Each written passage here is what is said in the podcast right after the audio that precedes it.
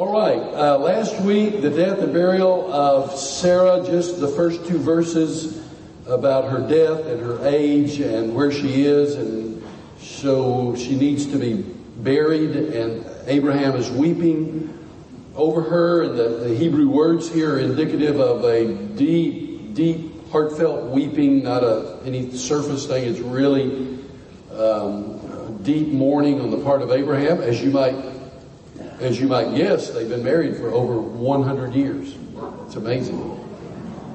How many of you have been married for over 60 years? Raise your hand. Awesome. Awesome. Anybody over 70? Not yet? You're getting there? All right. That's great.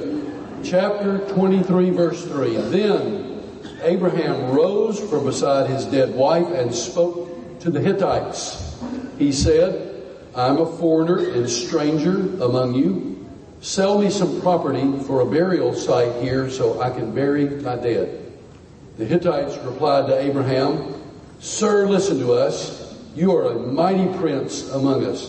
Bury your dead in the choicest of our tombs. None of us will refuse you his tomb for burying your dead. Doesn't that sound so generous? Don't be fooled.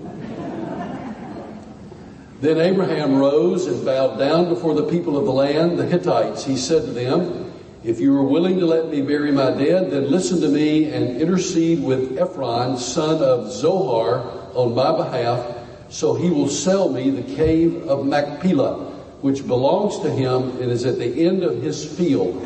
Ask him to sell it to me for the full price as a burial site among you. Ephron the Hittite was sitting among his people, and he replied to Abraham in the hearing of all the Hittites who had come to the gate of the city. No, my Lord, he said, listen to me. I give you the field and I give you the cave that is in it. I give it to you in the presence of my people. Bury your dead. Wow, Ephron, what a generous man. Mm, not so fast.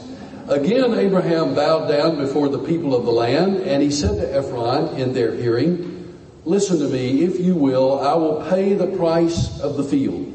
Accept it from me so I can bury my dead there. Ephron answered, answered Abraham, Listen to me, my Lord, the land is worth 400 shekels of silver, but what is that between you and me? Bury your dead. Okay, now we're getting down to brass tacks, okay? Or should we say silver shekels. Abraham agreed to Ephron's terms and weighed out for him the price he had named in the hearing of the Hittites, 400 shekels of silver according to the weight current among the merchants, which by the way, as I've read a number of commentaries on this passage, is very expensive. That's all I know. I don't know how to translate it into modern dollars, but they all agreed very expensive uh, price that Ephron got for his cave and his land. And Abraham's a very wise, very wise man in insisting that he pay for what he's going to use. And I think Abraham also knew the Hittites among which he lived, very pagan people, and he knew that they were expecting money, that their words of generosity weren't necessarily sincere. But even if they had been sincere and he got the cave for nothing, what would keep them then from coming back later and saying, you didn't pay for that. We're taking it back over. So Abraham's a pretty wise man. He does all this very publicly. There are lots of people in the city gate list, so nobody can, nobody could say this was done in secret. It's been done out in the open. Everybody knew it. And it's recorded, of course, in the scripture. So let's think about this passage for just a moment. Abraham is requesting a burial place. He is so sure that his descendants are going to get this land that he wanted Sarah's bones to be there when the time comes that the land is fully theirs. So again, Abraham's exhibiting his faith. This land is not yet his but he knows God has said it will be, so I want my wife buried here. And he knew that if she's buried there, he would also be buried there. So he wants this plot of land because someday it's all going to be his descendants' land. Sarah's bones are then placed in the cave, and Abraham, in the purchasing of these, this cave, is really prophesying about the future ownership of the land. Now, Hebrews has been very helpful to us in understanding what we've been reading here in Genesis. So let me refer to Hebrews chapter 11, verses 9 and 10. By faith, he, that is Abraham, made his home in the promised land like a stranger in a foreign country. He lived in tents, as did Isaac and Jacob, who were heirs with him of the same promise. For he was looking forward, get this, he was looking forward to the city with foundations whose architect and builder is God. We are also looking forward to that city in, he, in Philippians chapter 3, Paul says, Our citizenship is in heaven, and we eagerly await a Savior from there, the Lord Jesus Christ, who by the power that enables him to bring everything under his control will transform our lowly bodies so that they will be like his glorious body. So Abraham had an unflinching faith.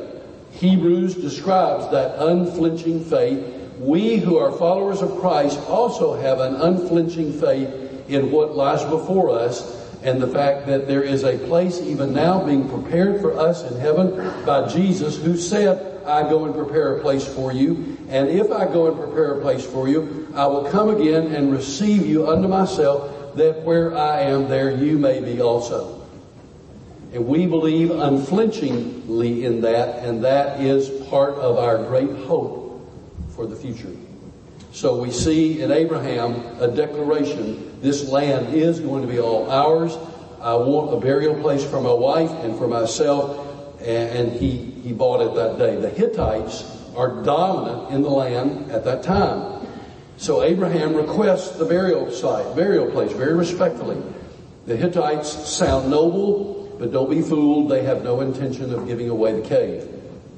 They go, they do acknowledge Abraham's position, they acknowledge his strength, and they acknowledge his wealth. And Abraham secures a burial site, Ephron's cave at Machpelah. Now notice the courtesy of Abraham, bowing before the Hittites and being very gracious in his dealing, dealings with Ephron. Ephron has more in mind than just being nice. Uh, all Abraham asked for was the cave. But Ephron gave him not only the cave, or sold him not only the cave, but the land adjacent to it. And Abraham pays the price, which is apparently a high price, and he knows ultimately this is all going to be ours anyway. His descendants will own this land. So Abraham does all of this quite publicly so that there will be no questions, no disputing, no, well, he said this and we said that and we agreed to this and whatever. It's all very public, seen by lots of people, no dispute at what took place. And it's happening in the gate of the city, which, as you know, we've talked before, that is the gathering place of the leaders of a city, the gate of the city. That's where business of the city is transacted. So the payment is made, and wise is Abraham demonstrating his wisdom once again in the way that he did this. So, Let's look at verses 17 through 20, and we'll see that Sarah is buried. So Ephron's field in Machpelah near Mamre, both the field and the cave in it, and all the trees within the borders of the field was deeded. So that means it went into writing. Deeded to Abraham as his property in the presence of all the Hittites who had come to the gate of the city. Afterward, Abraham buried his wife Sarah in the cave in the field of Machpelah near Mamre, which is at Hebron. We talked about Hebron last week in the land of Canaan. So the field and the cave in it were deeded to Abraham by the Hittites as a burial site. So, from this point on, the cave becomes a depository for the bones of the patriarchs. Abraham is staking a claim to the promise that God has made. Machpelah in Hebron became a monument to Abraham's faith in God's promise. By faith, Abraham believed God's promise that his descendants would inherit the land. By faith, Abraham sojourned in the land for almost a century, living as one to whom it would belong. By faith, Abraham purchased the cave at Machpelah in Hebron. By faith, Abraham buried Sarah in the cave at Hebron. By faith, Jacob uh, by faith, Isaac buried Abraham with Sarah at Hebron. And by faith, Jacob buried his father Isaac at Hebron. By faith, while in Egypt, Jacob charged his sons to bury him in Hebron. And by faith, as the very last lines in Genesis record, then Joseph made the sons of Israel swear, saying, God will surely visit you, and you shall carry up my bones from here. So Joseph died, being 110 years old. They embalmed him, and he was put in a coffin in Egypt. By faith, Moses, 430 years later at the Exodus, took Joseph's bones up out of Egypt, and then for 40 years carried them around in the wilderness as the children of Israel wandered in the wilderness. And then by faith, when Joshua conquered the promised land, he buried Joseph's body in fulfillment of the same principle in a plot of land earlier purchased by Joseph's father, Jacob. Hebron is a place well known in scripture. Cave of Machpelah, for one thing. Hebron is the place visited by the two spies, Caleb and Joshua. Numbers 13 verses 21 and 22. After which Joshua and Caleb declared that the land can be taken. Do you remember Caleb and Joshua? Twelve spies spy out the land, bring us back a report. They spy out the land. They bring back a report to Joshua and the people. Ten of the spies say, can't be done. We can't do it. We're not strong enough. They're too big. They're too strong. We can't take the land. We just can't do it. But there were two men who said, what do you mean? Yes, we can do it. Caleb and Joshua, who had gone to Hebron and spied it out, and they come back and they say, we can do it because God is with us and God has promised that this land will be ours. So do not hesitate, do not falter, do not be afraid. We can do it. God is with us.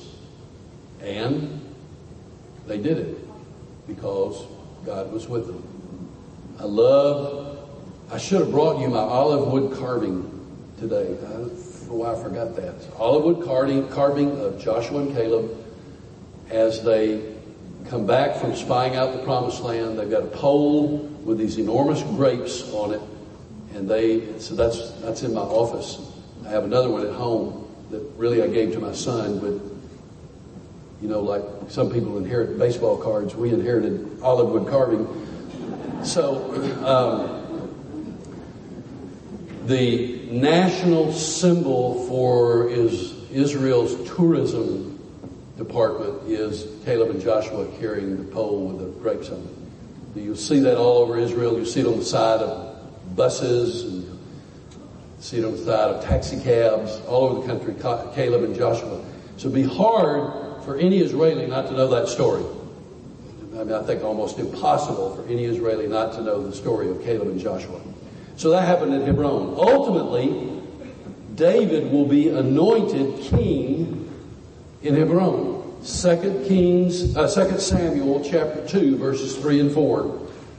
David is anointed king at Hebron. The bones of the patriarchs call out from the cave at Machpelah. This land is our land. Today, a mosque, not surprisingly, a mosque has been built over the cave, constructed in 1200-ish AD. And so it can be visited, but no archaeology is allowed And that's a treasure trove waiting somewhere in there, but can't be, no archaeology can be done in the cave of Machpelah at the present time. You can go to Hebron and you can see the mosque surrounding the cave. Occasionally, the Palestinians will allow um, tourists to go in. Um, most of the time, not. So it's there. I'd like to see it sometime. I've seen the outside, I've seen the mosque, but I haven't been in. I'd like to do that sometime. I'll just have to settle maybe for video when I get to heaven, something like that. Hebrews chapter 11, verses 13 through 16. All these people were still living by faith when they died, talking about the patriarchs. They did not receive the things promised. They only saw them and welcomed them from a distance, admitting that they were foreigners and strangers on earth. People who say such things show that they are looking for a country of their own. If they had been thinking of the country they had left, they would have opportunity to return. Instead, they were looking for a better country, a heavenly one. Therefore, God is not ashamed to be called their God for he has prepared a city for them. As believers, we are a people of hope, and we can declare with Job what he declared from the book that bears his name in Job chapter 19, verses 25 and 26. I know that my Redeemer lives, and that in the end he will stand on the earth, and after my skin has been destroyed, yet in my flesh I will see God we can declare the same thing. And finally, before we go to the next chapter, from Colossians chapter 3, verses 1 through 4. Since then you have been raised with Christ, set your hearts on things above, where Christ is seated at the right hand of God. Set your minds on things above, not on earthly things. For you died, and your life is now hidden with Christ in God. When Christ, who is your life, appears, then you will also appear with him in glory.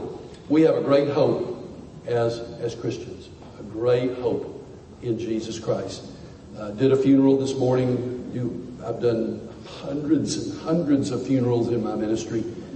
Um, I, I will tell you the, the difference between a service for a believer and an unbeliever is like night and day. Absolutely like night and day. Our hope is in Christ. We have a living hope. And though there may be a body in a coffin in front of us, we know that the person who once occupied that body is not there anymore. He or she is in the presence of the Lord. We will see them again, and there will be a great day coming, a day of resurrection, body and soul reunited in the presence of God. And so let's go back and do Revelation all over again, but what a great hope we have as followers of Christ.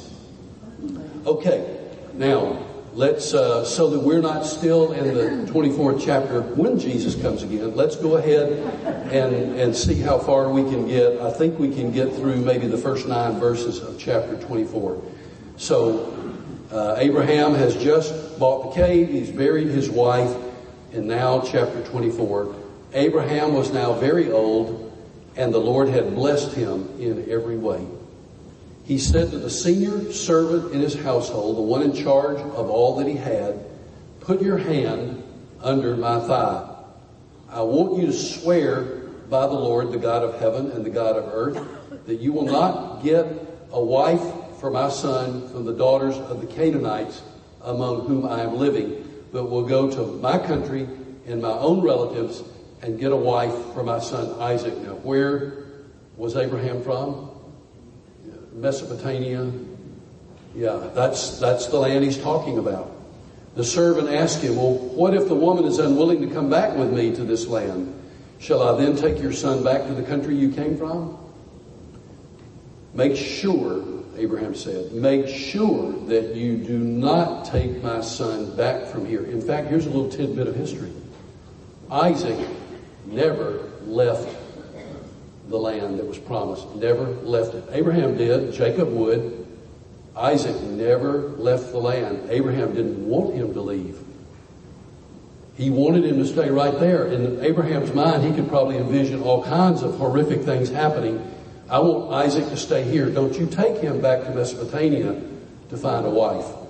Make sure that you do not take my son back there, Abraham said. Verse 7, the Lord, the God of heaven, who brought you or who brought me out of my father's household and my native land and who spoke to me and promised me on oath saying, to your offspring I will give this land. He will send his angel before you so that you can get a wife for my son from there. If the woman is unwilling to come back with you, then you will be released from this oath of mine. Only do not take my son back there. So the servant put his hand under the thigh of his master Abraham and swore an oath to him concerning this matter. So Abraham wants Isaac to marry. After all, the promise needs to continue through Isaac, so he needs to marry and have children. He wants a woman from his own native land, northwest Mesopotamia, which would be Iraq today. She cannot be a Canaanite. Uh, pretty good reason for that. We've talked about the Canaanites, um, the ites, all the ites. I mean, they were, ooh, they were, they were a mess. They were low life, uh, immoral, godless. Every reason in the world for Abraham not to want his son to marry one of those Canaanites. And, and he said to his servant, don't let him marry a Canaanite. You can't take Isaac out of the land. You can't take him back to Ur of the Chaldees where I came from. Isaac is the person of the divine promise. He must stay here. So Abraham's faith is shining because he believes God has everything orchestrated for his glory and keeping the promises. So he's saying, you know, an angel is going to go before you and you're going to know who it is and it's going to all work out. You just go and do what God tells you to do. So he's relying on the providence of God. The servant will meet the woman in the ordinary circumstances of life. It's going to be at a well. So woman comes, drawing water from the well, and just that happened every day, just an ordinary event, like uh, you might wash your clothes or wash dishes or whatever it might be ordinary. This is just an ordinary event in, in her day.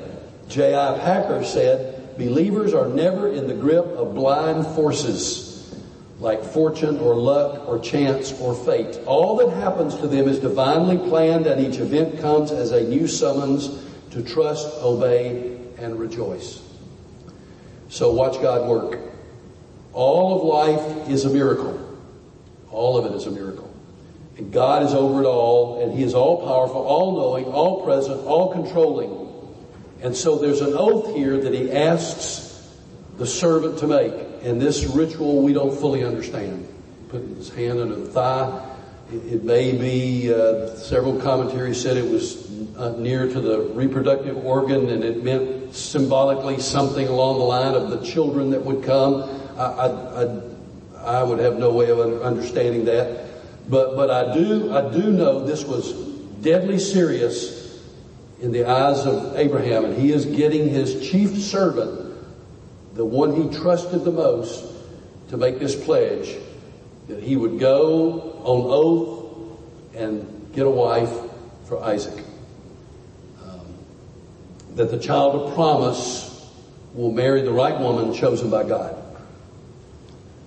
So, we see the servant's faith beginning in verse 10, and I think maybe we can scooch a little of that in. Then the servant left, taking with him ten of his master's camels, loaded with all kinds of good things from his master. He set out for Aram Naharaim and made his way to the town of Nahor. He had the camels kneel down near the well outside the town. It was toward evening, the time the women go out to draw water. Then he, then he prayed, Lord God of my master Abraham, make me successful today and show kindness to my master Abraham. See, I am standing beside this spring and the daughters of the townspeople are coming out to draw water. May it be that when I say to a young woman, please let down your jar that I may have a drink, and she says, drink and I'll water your camels too, let her be the one you have chosen for your servant Isaac.